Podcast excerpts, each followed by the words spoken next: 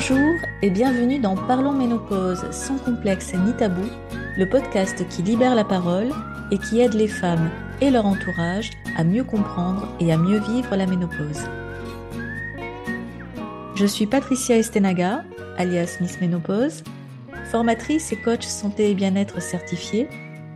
Et dans ce sixième épisode, toujours dans la série inaugurale Raconte-moi ta ménopause, j'ai le plaisir immense d'accueillir aujourd'hui Céline, 46 ans.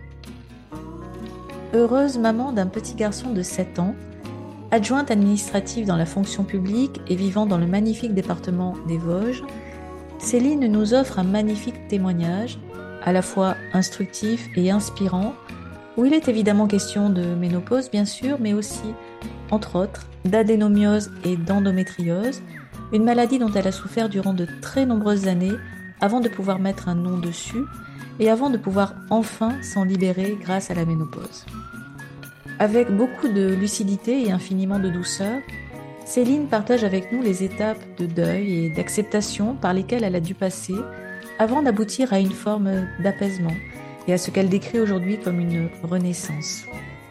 Je vous souhaite un très bon moment d'écoute en compagnie de Céline. Bonjour Céline. Bonjour Patricia. Ben, bienvenue ici, je suis heureuse de t'accueillir à, ce micro. Céline, je vais te présenter en, deux phrases. Donc, tu as 46 ans, tu es dans le dans l'est de la France, dans les Vosges, une région que je ne connais pas mais qui paraît magnifique, donc du côté d'Épinal. Tu as un enfant de 7 ans, je crois, donc euh, encore petit, et tu es donc fonctionnaire. Et donc 40, 46 euh, ans, où tu en es par rapport à, ce processus de la ménopause et qu'est-ce que tu as envie de nous dire par rapport à, cette étape-là? Comment ça se passe pour toi? Alors, cette étape, elle est venue progressivement euh, après ma grossesse, un ou deux ans après, donc vers 40-41 ans, où euh, j'ai découvert euh, ce qu'était qu'une bouffée de chaleur et une irrégularité au niveau de mon cycle qui s'est fait vraiment, voilà, ça s'est fait tout en douceur en fait. Et comme je suis également atteinte d'endométriose, eh ben, ça m'a fait un peu des pauses dans, cette, dans cette pathologie qui est extrêmement douloureuse. Et, finalement, voilà, il y a eu un peu tous ces chamboulements-là. Et effectivement, je sentais mon corps se changer. Alors, je ne savais pas si c'était la grossesse, parce que j'ai une grossesse tardive, ce qu'on appelle une grossesse tardive. Et, pour le coup, voilà, je, j'étais un petit peu perdue dans, dans ce que pouvait m'envoyer comme nouveaux signaux mon corps. Et quand j'ai trouvé ce groupe Facebook, la ménopause sans complexe, alors je crois que ça a changé de nom, je non, suis non, pas du jour. C'est ça, c'est le groupe Facebook Ménopause sans complexe ni tabou. Je mettrai les liens sous, cette, sous cet entretien. Et, vraiment, dans ce groupe, eh ben, ça m'a permis de mettre des mots sur des mots. C'est-à-dire que il se passait des choses dans mon corps euh, nouvelles euh, et je n'avais eu aucune information, que ce soit euh, au sein de ma famille ou au sein de, mes amis. c'est, c'est, je me rends compte que c'est un, un sujet encore tabou et qu'effectivement, ben, moi, ça m'a beaucoup rassurée de me sentir de me sentir pas seule, parce que je me sentais seule avec tout ça, et de me dire, mais qu'est-ce qui est physiologique, qu'est-ce qui est pathologique? Et effectivement, ça m'a permis de rationaliser en fait euh, ben, tout ce chamboulement, parce que moi j'appelle ça un tsunami euh, émotionnel et, euh, et, physique, parce mmh. que notre corps change, tout comme après une grossesse, tout comme nos premières règles.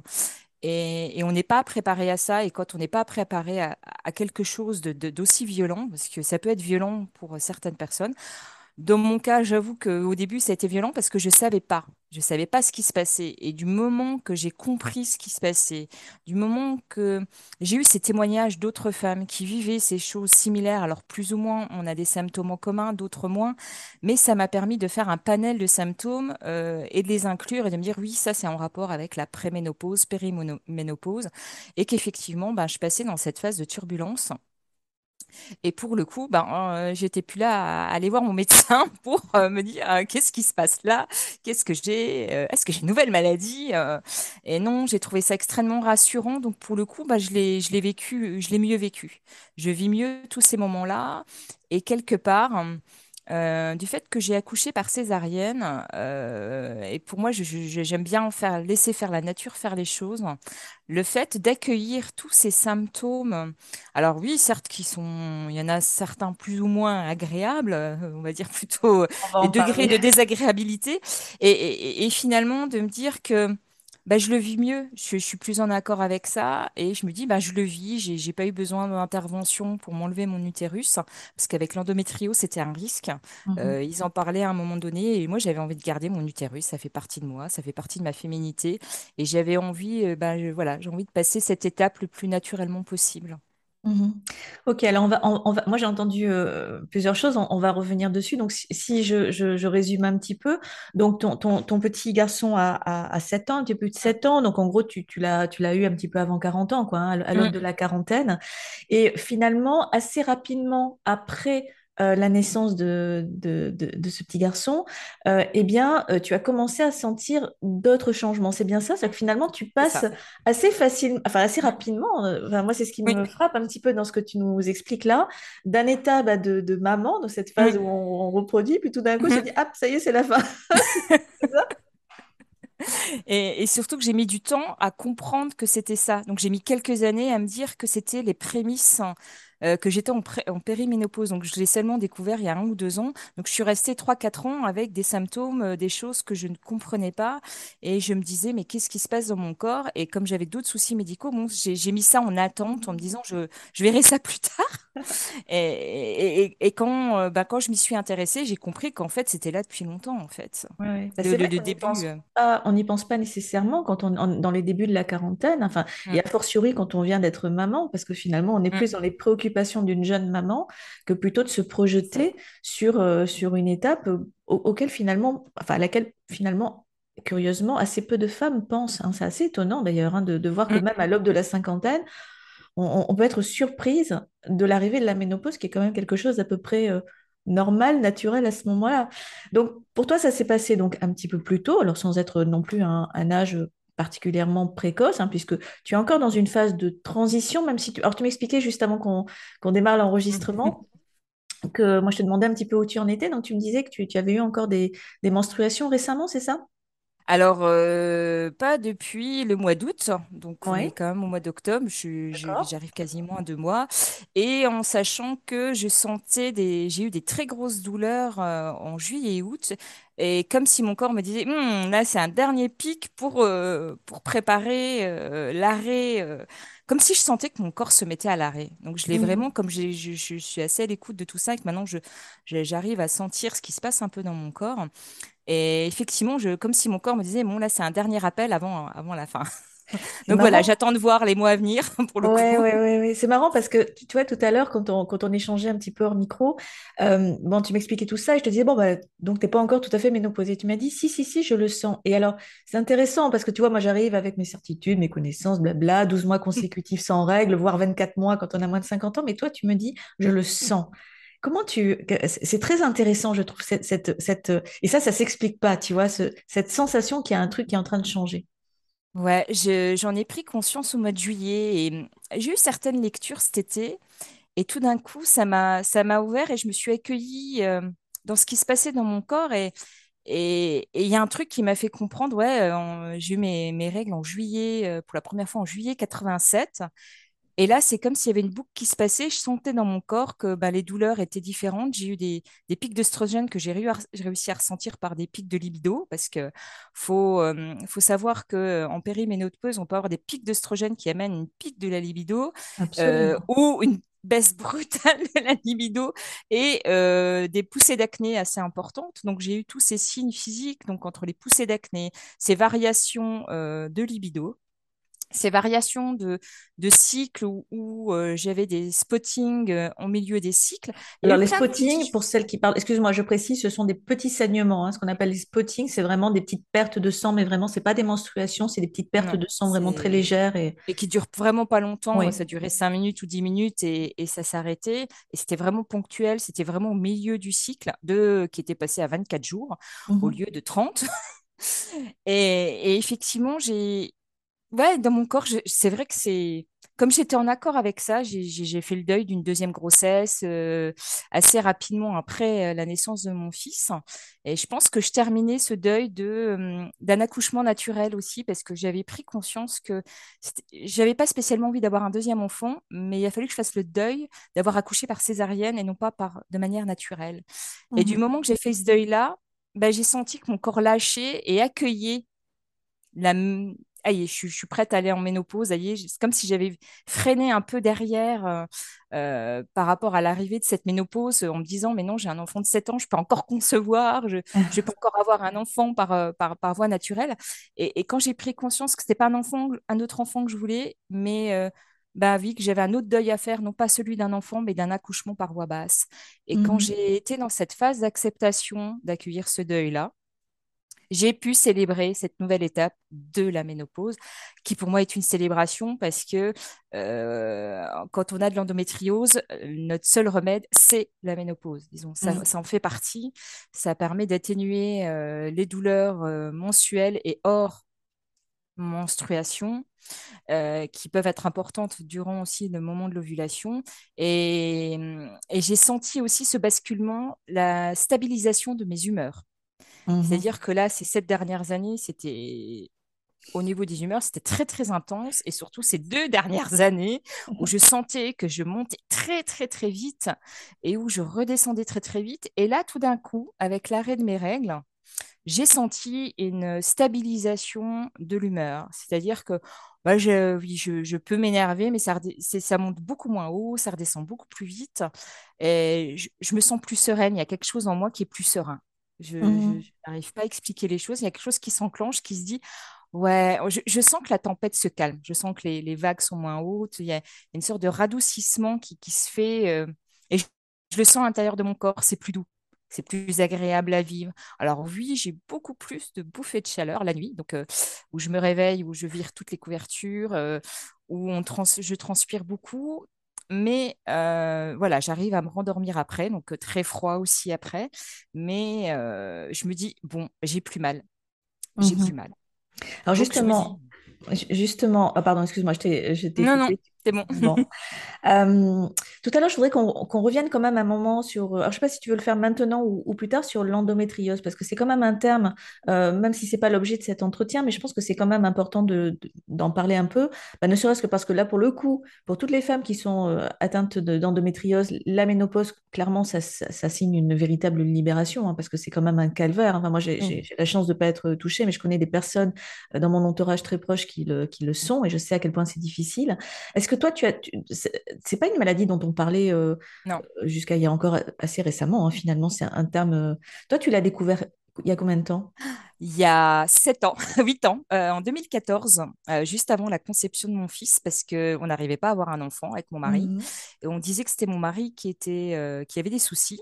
Euh, au niveau de son spermogramme. Donc, c'est un examen qui permet de déterminer euh, la viabilité et le nombre de spermatozoïdes euh, contenus dans le sperme. Et pour le coup, c'est quand on est arrivé en région Bretagne, je tiens à le préciser, parce que c'est le docteur Ludovic Moi, qui est très réputé, qui est un gynécologue très réputé sur Rennes, spécialiste de l'endométriose, qui a fait le diagnostic en février 2014, donc quand j'avais juste 38 ans, ils ont 37-38 ans. Donc, je l'ai découvert récemment. Et tout d'un coup, on m'annonce que j'ai de l'adénomiose et de l'endométriose, c'est-à-dire à, l'intérieur de l'utérus. C'est ce qu'on appelle l'adénomiose qui provoque de fortes hémorragies. Et l'endométriose, donc qui effectivement, euh, donc euh, j'en avais qui est située entre la vessie et euh, l'anus. Donc effectivement, c'est des endroits où il n'a pas pu aller, euh, il n'a pas pu tout enlever. Il a enlevé tout ce C'est en fait des bouts d'endomètre qui vont se loger dans des endroits où ils ont absolument et à l'extérieur. Euh, il n'avait rien à faire autour de ma vessie ou au mmh niveau de, de la fin des intestins. Et a mmh. priori, j'en avais un peu partout. voilà, c'était un stade 2, donc c'était pas un stade non plus. il y a différents stades dans l'endométriose. Et j'étais à un stade modéré, on va dire, mais qui m'empêchait de tomber enceinte et qui donc il a fallu que je passe par la PMA pour avoir euh, mon enfant. Et donc, une intervention chirurgicale qui a permis de poser le stade de l'endométriose et de me dire, bon, bah voilà, il y a ça, mais il y a une solution. J'avais une petite fenêtre de quatre mois pour tomber enceinte par insémination et ça a fonctionné. Au bout de ces quatre mois, j'étais enceinte de, de notre fils. mais voilà, je l'ai appris tardivement. Et on me disait que c'était normal d'avoir mal, d'avoir beaucoup de kystes aux ovaires, d'avoir, voilà, j'avais des, des ovaires qui saignaient à un moment donné. Ils ont, c'est, voilà, il y avait tout ça et on m'avait dit, mais non, c'est, c'est normal. Ben non, ça Mhm. l'était pas et ça aurait pu m'empêcher d'avoir un enfant. Ils ont, si j'avais pas fait ces- toutes ces démarches, je, je ne savais pas pourquoi j'arrivais pas à avoir un enfant. Et si tu n'étais pas tombé sur des personnes en, en capacité d'entendre ça, parce que bon, les choses sont en train de changer, hein, malgré tout, Mm, l'endométriose, on en parle vraiment de plus en plus. Il y a un mouvement de fond qui se fait assez récent, hein, depuis peut-être trois quatre ans, mais pas beaucoup plus, hein, euh, de- à ce point en tout cas. De... Mais, mais c'est vrai que c'est un terme qu'on n'entendait pas du tout avant, mm, euh, comme si c'était normal tout simplement d'avoir mal euh, quand mm, on est une femme et quand, quand on s'apprête à avoir ses règles, quand on les a. Et non, c'est pas normal. Donc, euh, mm. Donc, euh, une découverte assez récente, qui t'a permis, là, pour le coup, euh, d'avoir un enfant, et puis cette ménopause qui arrive, qui va finalement euh, libérer, parce que concrètement, pour toi, ce sont des douleurs très vives. C'est, à tous les moments du cycle ou à des moments particuliers? Alors, je m'en suis rendu compte à l'arrêt de mes règles quand je les ai pas eues pendant un an ou... et je me suis rendu compte. Alors, les douleurs sont chez moi, de mon côté, parce que chacun le vit de manière différente. Je tiens vraiment à le préciser. C'est que moi, j'avais des douleurs une semaine avant mes règles. Oui. Euh, donc, quasiment, j'avais mal deux semaines sur quatre. Parce que j'avais mal une semaine avant. Une fois que j'avais mes règles, j'avais un ou deux jours de répit. Ça repartait à la fin des règles. Ça s'arrêtait un peu et ça repartait au niveau du moment de l'ovulation qui arrivait euh, dix jours après. Donc, on va dire que j'avais une semaine de, ouais, une semaine et demie de tranquillité. Alors, je, je- je- je pense que je sous, j'avais, j'ai un peu sous-estimé. C'est plutôt, euh, j'ai mal deux semaines, j'avais plutôt mal deux semaines et demie sur quatre euh, en termes de douleur. des années. Et pendant des années, et je m'en avais, on vit avec. Et tant Mhm. que ça ne s'arrête pas, on se dit, bah voilà, c'est comme ça, on en prend notre parti. Euh, quand vous avez vu votre mère également souffrir euh, pendant des années avec ses, ses propres menstruations, ben, vous dites, bah oui, c'est normal, finalement, ma mère a mal, donc j'ai mal. Euh, chez elle non plus, ça n'a jamais été vraiment diagnostiqué. On lui a enlevé, elle a eu une, hystéros- une hystérectomie euh, à l'âge Ah entre oui. 45 et 50 ans. Donc, ablation Donc, de euh, l'utérus, hein. ablation de l'utérus. Et donc, pour le coup, je ne savais pas du tout, parce qu'on dit souvent qu'il faut euh, euh, regarder dans l'histoire familiale pour savoir à quel moment on va être ménopausé. Oui. Mais finalement, euh, pour moi, bah, j'ai j'ai pas de repère. Ma sœur a également subi une ablation de l'utérus, ma, ma mère aussi. Donc, euh, les seules femmes autour de moi n'ont plus leur utérus. Donc, je n'avais pas de point de repère, et, et ni ma grand-mère. Donc, pour le coup, aucun point de repère. Mhm. Aucun point de repère. La seule chose que je savais, c'est que j'ai une AM une AM un taux d'AMH alors, qu'est-ce que l'AMH? C'est un dosage d'une hormone spécifique qui détermine euh, notre stock d'ovocytes. Euh, donc, quand on est, on est avec tant d'ovocytes. Donc, à un moment donné, euh, il y a des femmes qui naissent avec un stock plus ou moins élevé.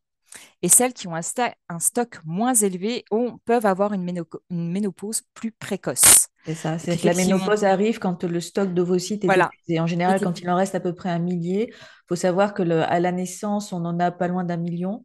Euh, on en perd déjà quasiment plus de la moitié au moment où, débute notre, euh, nos menstruations. Donc à la puberté, il nous en reste peut-être 3, 3 400 000 hein, en moyenne. Et euh, la ménopause, et on en perd régulièrement chaque mois, beaucoup plus qu'un seul, hein, évidemment. hein. Il y en a un qui est qui arrive à maturation, mais, mais pas systématiquement. Et donc l'AMH, effectivement, c'est pas un examen qu'on fait systématiquement, Mm, mais qu'on fait quand, euh, quand effectivement il y a des problèmes, notamment de fertilité, mm. Euh, ou qu'on soupçonne un, un risque, un risque de ménopause précoce, effectivement. À ce moment-là, on parle plutôt d'insuffisance ovarienne précoce. Voilà. Et donc j'étais dans cette situation d'insuffisance ovarienne précoce. Donc, euh, ce qui ne me surprend pas finalement par rapport à tous les symptômes que je peux avoir. Finalement, euh, je me dis même, je pense que ça a même été retardé du fait que j'ai une grossesse tardive et que je me dis, ça aurait dû peut-être serait peut-être venu plus tôt si je n'avais pas eu ces traitements hormonaux qui ont un petit peu prolongé euh, les choses. Et Mm. effectivement, euh, c'est pour c'est en ça où je sens, voilà, mon, je le sens en accord, mon corps avec ce qui se passe. Et, et oui, je sens cette, euh, cette fin, cette fin euh, de ma vie euh, fertile et où je passe à une autre vie de femme euh, plus stable au niveau euh, hormonal, mais aussi euh, au niveau des humeurs, au niveau de tout le reste. Donc on sent Mhm. vraiment ce, je sens vraiment ce cap-là euh, intérieur. Oui, et encore une fois, c'est c'est ton intuition, ta, ta- ton intelligence intérieure qui, qui te... Parce que finalement, moi, ce que j'entends aussi, c'est qu'au cours de toutes ces années, tu as appris aussi à être très à l'écoute de ton corps, c'est-à-dire à repérer. Alors, même s'il y a beaucoup de choses qui t'ont paru évidentes une fois que ça s'est arrêté, hein, c'est un peu comme tout d'un coup, on prend conscience du silence quand le bruit s'arrête. Là, tu vois, bah là, tout d'un coup, euh, tu, tu réalises ce que c'est que de ne pas avoir mal euh, en permanence. Euh, mais néanmoins, tu avais quand même bien identifié les moments où c'était plus ou moins présent, etc. Et donc, tu fais partie. Alors, je dis ça parce que ce n'est pas le cas de tout le monde. hein, euh, être à l'écoute de son corps, euh, c'est pas quelque chose que l'on fait de façon. euh, alors, j'allais dire si, c'est inné, mais euh, du coup, on, on oublie comment, enfin, comment faire. C'est-à-dire qu'on est plus en, en pilotage automatique, on prend plus trop conscience de ce que l'on vit à l'intérieur de nous et davantage distrait par, par ce qui se passe à l'extérieur. Et donc, toi, tu, tu peut-être un peu contrainte et forcée, tu, tu as appris à être plus à l'écoute de toi et donc ressentir ce qui se passe à l'intérieur de toi, que ce soit au niveau euh, euh, physique hein, ou que ce soit au niveau émotionnel, parce que finalement les deux, les deux sont intimement liés. Mm. Tu parlais tout à l'heure des, euh, des, euh, des symptômes, donc des, des désagréments que tu, que tu as connus et que tu connais peut-être encore. Donc tu as cité des bouffées de chaleur, des sueurs nocturnes, ça ce sont les grands classiques. Euh, alors évidemment, chacune les vit différemment, avec des intensités variables, une fréquence variable, etc. Puis un degré de tolérance qui est totalement différent d'une femme à l'autre et du moment où elle se trouve dans, dans sa vie. Euh, tu parlais tout à l'heure aussi des, des montagnes russes émotionnelles, donc qui ont plutôt tendance à, à se calmer. Euh, qu'est-ce que tu as pu relever éventuellement comme autre type de manifestation? Alors, j'ai noté des palpitations cardiaques, euh, la recrudescence de d'extrasystole. Ouais. Euh, ça, ça a été vraiment, ça a commencé en 2017. Alors, est-ce que tu peux Euh, préciser pour celles qui nous écoutent alors, une extrasystole? c'est quand le rythme cardiaque fait des loupés, c'est-à-dire que le battement, le cœur loupe un battement. Donc, quand il reprend, euh, on a une sensation du, du cœur qui tombe à l'intérieur de soi. C'est extrêmement désagréable, c'est très très flippant. Et parce que comme il a, il a loupé un, un battement, il, il pompe plus. Donc, le, le deuxième battement est beaucoup plus intense et plus fort. Donc, on peut vraiment le ressentir physiquement. On peut avoir l'impression que notre corps, euh, notre cœur sort de notre corps. C'est vraiment une sensation de se dire, mais a l'impression que le cœur est en train de s'arrêter, qu'il repart. Et, et ça fait vraiment une sensation euh, très, c'est très angoissant, surtout quand on ne sait pas ce que c'est au départ. Et au début, elles n'étaient pas trop intenses. Donc, euh, ben, j'ai pris un rendez-vous chez le cardiologue parce que voilà, j'ai dit qu'est-ce qui se passe? Donc, effectivement, il m'a confirmé extrasystole bénigne parce qu'il y a des extrasystoles malignes. Donc, il faut vraiment, euh, si on a un doute sur ce qu'on ressent ou perçoit, euh, ne pas hésiter à aller consulter un cardiologue parce que c'est trop important. Parce que ce qu'on ne parle pas assez, c'est de l'infarctus de la femme où les symptômes sont vraiment, euh, peuvent simplement être euh, une mauvaise digestion, une lourdeur à l'estomac, euh, euh, une petite douleur au bras ou même pas. Donc voilà, c'est vraiment quand on sent quelque chose et qu'on a une intuition à l'intérieur de soi et qu'on n'arrive pas à se rassurer. Euh, voilà, consultation chez le cardiologue. Oui, Moi, il m'a rassuré. Euh, il m'a expliqué, il m'a fait un Holter. Donc, un Holter, c'est un appareil qui prend les mesures euh, des battements du cœur sur 24 heures et qui permet de savoir effectivement à quel euh, combien d'extrasystoles on fait. Et après, il y a un test d'effort qui permet de savoir si elles sont malignes ou bénignes. Et dans mon cas, elles sont bénignes. Mais je me suis rendu compte qu'en vieillissant, ben, à un moment donné, euh, avec, euh, je pense qu'il y a eu le, le stress du Covid aussi qui a un petit peu fait monter mon niveau d'anxiété. Et tout ça mélangé. Et ben, à un moment donné, j'ai fait vraiment des, des, grosses. euh, ça s'est transformé des en palpitations extrasystoles et qui, qui, qui étaient devenues vraiment. euh, voilà, ça pouvait durer une heure, deux heures, trois heures. Et là, je, ça me mettait dans un état physique assez éprouvant où j'appelais mon médecin pour dire euh, bon là, je sais pas trop ce qui se passe. Et finalement, ben, il m'a rassurée en me disant bah, regardez, vous avez un examen cardiologique qui est normal. Ils ont voilà tout. Donc, essayez de se rassurer avec déjà euh, une part d'examens médicaux qui, qui vous disent il n'y a pas de pathologie sous-jacente. Et à un moment donné, je me suis dit mais il y a quelque chose, soit que j'ai mangé ou effectivement, je me suis rendu compte que au niveau digestion, ça devenait très compliqué. Il y a des aliments que je ne supporte plus, que je ne peux plus manger du tout, que je suis obligée d'écarter et qui ont amplifié ce phénomène de digestion difficile et qui venait appuyer très fortement euh, parce qu'on a une veine qui passe pas loin au niveau de l'œsophage, au niveau de l'estomac, et ça peut effectivement impacter euh, le rythme cardiaque et amener des palpitations. Et tout ça aussi euh, ben, du fait d'un changement et d'un bouleversement hormonal qui vient donc impacter la teneur en acidité de notre estomac, donc ça peut augmenter les reflux œsophagiens, ce qui est mon cas aussi, mais j'ai une autre pathologie qui augmente ça aussi, que je viens de découvrir. Donc voilà, tout, tout, tout ça peut amener divers symptômes. Et effectivement, voyais bien que avant de comprendre que je, que je passais un gros cap là ces, ces, ces, ces dernières semaines, j'avais déjà conscience qu'en fonction de mon cycle hormonal, ben, j'avais des reflux œsophagiens alors que j'en avais pas d'autres. Donc j'avais quand même lié ça très fortement euh, à, euh, au cycle hormonal et de dire qu'effectivement ça peut impacter aussi tout le système digestif, que ça soit en termes de constipation, de diarrhée. Euh, donc j'ai effectivement quand j'ai subi ces pics hormonaux, ben, ça a été des pics d'instabilité au niveau de mon transit. Donc, je passais euh, également d'un transit accéléré à un transit ralenti sans changer mon alimentation. Mhm. Donc là, effectivement, on s'interpelle. Euh, et comme tu disais, c'est justement, Patricia, on ne nous apprend pas à écouter ce qui se passe dans notre corps. Ce qui crée beaucoup d'angoisse, et c'est ce que j'ai remarqué aussi, c'est que j'ai fait beaucoup de, crises d'angoisse et de panique parce que je ne savais pas ce qui se passait. Donc ça, ça a fait monter de l'anxiété parce que je ne comprenais pas, euh, j'ai des palpitations cardiaques, euh, il se passait tellement de choses dans mon corps, c'était tellement euh, ben, tout et n'importe quoi. Oui, ça part dans tous les sens, oui, c'est clair. Ça part dans tous les sens. Euh, d'une minute, d'une seconde à l'autre, on est bien, d'une seconde à l'autre, on n'est plus bien. Et, euh, et, on se dit, mais qu'est-ce qui se passe? Donc, effectivement, ça emmène de l'instabilité, donc de l'insécurité, donc ça devient anxiogène. Donc, effectivement, je, je voyais que dans le groupe, euh, certaines parlaient euh, effectivement de, de, de crise d'angoisse, de crise de panique. Donc, ce qui a été mon cas, hein, j'ai fait des crises de panique parce qu'à un moment donné, je ne savais pas ce qui se passait. C'était tellement Pouf, voilà, pas d'autre mot. Pouf, c'est, c'est, c'est, c'est, il y a quelque chose qui explose en nous. Euh, c'est le tsunami euh, dont tu parlais tout à l'heure. Tsunami, c'est vraiment un tsunami. C'est un tsunami intérieur. Et effectivement, le fait, euh, à un moment donné, d'échanger sur, sur le groupe Facebook, bah, je me suis rendu compte que oui, puis ça provoquait des insomnies. Donc, je dormais plus bien la nuit. Il y a les insomnies aussi que j'ai connues, qui ont l'air de se calmer aussi. Et euh, effectivement, j'ai essayé de prendre un traitement, euh, donc un anxiolytique, hein, euh, que tout le monde, je pense, connaît, le Lexomil ou bromazepam. Mmh mmh et effectivement, ben, ça faisait plusieurs années que j'en prenais pour, pour d'autres choses. Et je me, effectivement, je voyais que ça me faisait du bien, ça me permettait de mieux passer ce tsunami. Mais je me suis dit, mais non, c'est pas ce que je veux. Je veux pas, je veux pas atténuer tout ça. J'ai besoin de le vivre parce que là, j'ai l'impression de reculer et donc je le rarrête.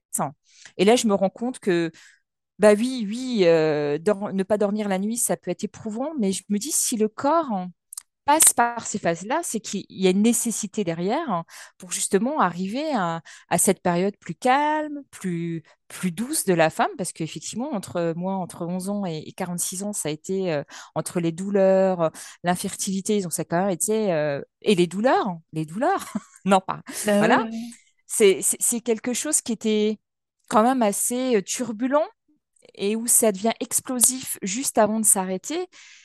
Et je me dis, bah oui, c'est qu'il y a une raison. Et le, le corps peut pas s'arrêter comme ça, c'est pas possible. Donc effectivement, euh, ben c'est un peu, on crée un désordre pour recréer un nouvel équilibre. Et qu'est-ce qu'on constate dans nos vies euh, de tous les jours, c'est que ben, généralement, quand, quand, il y a l'arrivée d'un enfant, ou qu'il y a une nouvelle étape, ou qu'il y a quelque chose de nouveau, ben, il faut déconstruire pour reconstruire. Et donc finalement, bah, le corps, qu'est-ce qu'il fait en périménopause? Bah, Il déconstruit pour reconstruire ce corps avec tel qu'il est euh, aujourd'hui, en fait. Euh. et, je trouve ça pour moi, le fait de, comprendre euh, de cette manière-là, je le vis beaucoup mieux, je, suis beaucoup plus sereine, j'accueille ces bouffées de chaleur, ces insomnies qui, qui, se réduisent, qui se réduisent. Donc, ce que j'ai compris, c'est que tout passe. Tout passe. Donc cette phase de ménopause euh, passera. Euh, il y aura une stabilité, euh, on vieillit, c'est on est, on, grandit, on, devient adulte, on, là, on, voilà, j'avance dans l'âge et, j'avance avec ce corps qui effectivement bah, vieillit aussi, c'est une réalité. Et quelque part, bah, ça m'apaise aussi, c'est quelque chose d'apaisant de se dire, bah voilà, c'est une étape, j'ai vécu ça, j'ai la chance de le vivre. Je me dis que finalement, quelque part, j'ai la chance de le vivre, je suis en vie. Ah oui. Oui. J'ai, j'ai- voilà, c'est c'est d'avoir cette conscience aussi, c'est que notre corps, euh, c'est comme s'il nous faisait une sorte de. Moi, j'ai vécu ça comme un feu. d- Je vis ça comme un feu d'artifice, hein. Vraiment, un très joli feu d'artifice qui me fait, il me fait encore vivre des choses que je pensais pas vivre à cet âge-là.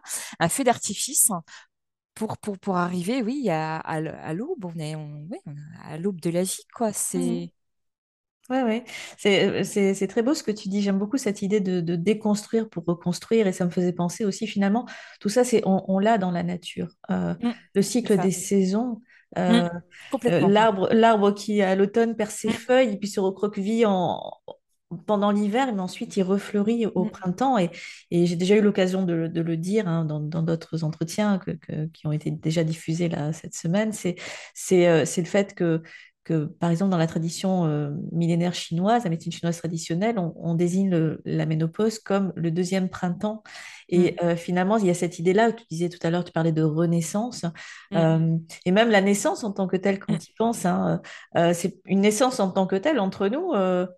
Euh, et même la grossesse, c'est sympa, ok, mais pas tout le temps. hein. Et puis l'accouchement, alors après, euh, là, c'est la magie de la vie. Quand, euh, enfin, je sais pas comment toi tu l'as vécu, mais moi, les deux naissances de, de- de mes deux filles, donc notamment la première où on a dû, alors c'était par voie basse, euh, mais avec des forceps. Je peux te dire que ce jour-là, Ah, euh, moi, je, je croisais les doigts pour que ce soit une césarienne, mais bon, ça n'a pas été une césarienne, ça a été des forceps. Euh, et ben, au moment où j'ai, on m'a posé ma petite fille euh, sur, sur moi, j'ai tout oublié. T'oublies, t'oublies, t'oublies tout finalement de ce que, de ce que tu as vécu, de, de, de ce que, quelle que soit la, la façon dont a pu se passer la- l'accouchement, etc. Bon, bah, je pense que toutes les transitions de vie, il y a un peu de ça. mm, Quand on rentre dans la, la puberté, qu'on démarre cette période euh, reproductive, bah, ça se passe pas non plus euh, très simplement. Et là, finalement, on ferme le chapitre. C'est un petit peu la puberté à l'envers, hein, finalement. c'est Hop, ça. On referme tout ça. Et ce qui est intéressant dans ce que tu dis, et, et ça, c'est moi, c'est, je le porte tellement moi. Moi, j'ai une phrase, c'est que la ménopause sera pour, pour nous ce que l'on décidera d'en faire et de la façon dont on décidera de l'avoir. Et finalement, c'est un peu ce que tu expliques là, c'est-à-dire que euh, tu peux décider de la façon dont tu vois ce moment-là. Ça va pas forcément tout gommer, ça va Non. pas forcément éliminer euh, tel ou tel désagrément, mais je pense qu'on vit différemment tous les inconforts que tu as cités à partir du moment où d'abord on les comprend. Donc, euh, avoir la démarche de les observer, primo, ça c'est très important, pour pouvoir ensuite en parler, poser les bonnes questions. Parce que des fois, euh, moi j'entends souvent euh, des femmes qui disent, mon médecin ne me renseigne pas, mais le médecin ne peut jamais répondre aux questions qu'on ne lui pose pas. Donc déjà, commencer à s'observer comme toi tu l'as fait, de pouvoir noter. Des fois, c'est fastidieux, mais de se dire, OK, je note ce que j'observe. Comment ça se passe au niveau de ma digestion? Comment ça se passe au niveau de mon sommeil? Qu'est-ce que je peux observer au niveau des palpitations? Qu'est-ce que je peux observer au, au niveau de tel et tel ressenti? Pour ensuite arriver chez un médecin, par exemple, et, et, lui dire, voilà ce que j'ai pu observer au cours des dernières semaines? Concrètement. Pas juste une impression, c'est pas juste ah bah, c'est tout le temps ou c'est ou c'est souvent. Voilà, non, c'est tant de fois par jour, à tel moment ou à tel moment de la semaine, etc., etc. Ça, ça peut paraître, un- ça me paraît intéressant. Tout à l'heure aussi, tu parlais, excuse-moi, je, je- je fais une petite parenthèse, mais de l'importance et de- du lien parfois entre ce que tu pouvais manger, par exemple, euh, et ce que tu pouvais ressentir. Et c'est vrai que là aussi, on pense pas toujours à faire, à, à- à le faire, mais il y a toujours, en tout cas souvent, un lien de cause à effet entre ce que l'on mange Mm, et plus généralement notre façon de vivre ou l'état de stress que l'on subit, etc., et ce que l'on note dans notre corps. Donc, pouvoir être, être en mesure ou prendre le temps, parce que c'est plus ça, prendre le temps de mm. l'observer, de le noter, pour ensuite aller chercher l'information auprès du médecin, auprès, auprès de groupes, auprès de, auprès de, de recherche personnelle, enfin peu importe, de lecture que tu as pu faire, etc. Donc je pense que c'est vraiment le message que, que j'entends. Et, et tout à l'heure, tu as utilisé une formule que j'aime beaucoup, c'est de pouvoir mettre des mots M-O-T-S sur des mots M-A-U-X. Et, et, et ça, à partir de là, déjà, une bonne partie du problème est en voie de résolution, ça c'est clair. C'est extrêmement rassurant euh, de savoir que ce qui se passe dans notre corps est physiologique, que c'est normal. Et... Mais c'est tellement pas normal dans notre société d'en parler que, nos mots deviennent anormaux. Et finalement, on entre dans un cercle vicieux, c'est-à-dire que on entretient, on essaye de gommer, on est dans cette lutte anti-âge Mais et, c'est ça qui fait qu'on crée des résistances à ce qui se passe dans notre corps. Donc finalement, on peut même amplifier ou aggraver la situation ou la retarder, alors que finalement, euh, en l'accueillant, je me rends compte que c'est, c'est, je me mets une pression en moins. Je me dis bah voilà, c'est c'est c'est c'est ce qui se passe en moi. Mais pour faire ce cheminement-là, il m'a fallu euh, trouver une écoute que j'ai trouvée dans, dans ce groupe Facebook excusez-moi, dans ce groupe Facebook. Merci à toi, Patricia, parce que moi, ça m'a, levé des angoisses, ça m'a permis d'atténuer tout ça, de comprendre ce qui se passait dans mon corps, parce qu'effectivement, on n'en parle pas.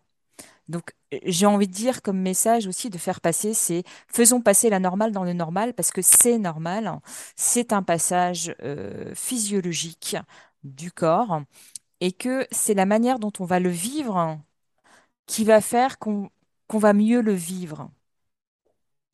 Et, et ça, c'est vraiment quelque chose que j'ai envie, d'ailleurs, j'essaye de partager avec mon environnement autour de moi aujourd'hui, et d'où mon envie de venir témoigner aussi aujourd'hui. C'est vraiment, et, et je sens que c'est porteur, ces témoignages. Ces témoignages font du bien aux aux autres, parce qu'on se sent moins seul, parce qu'on se dit, ah, c'est ça qui se passe dans mon corps, et de semer cette petite graine chez l'autre, de se dire, bah ouais, alors tu vas peut-être pas le vivre de cette façon-là, mais c'est toi qui vas décider comment tu veux le vivre, et Mhm. qu'il y a personne d'autre et rien qui empêchera de le vivre. Si tu as envie de bien le vivre, tu pourras bien le vivre.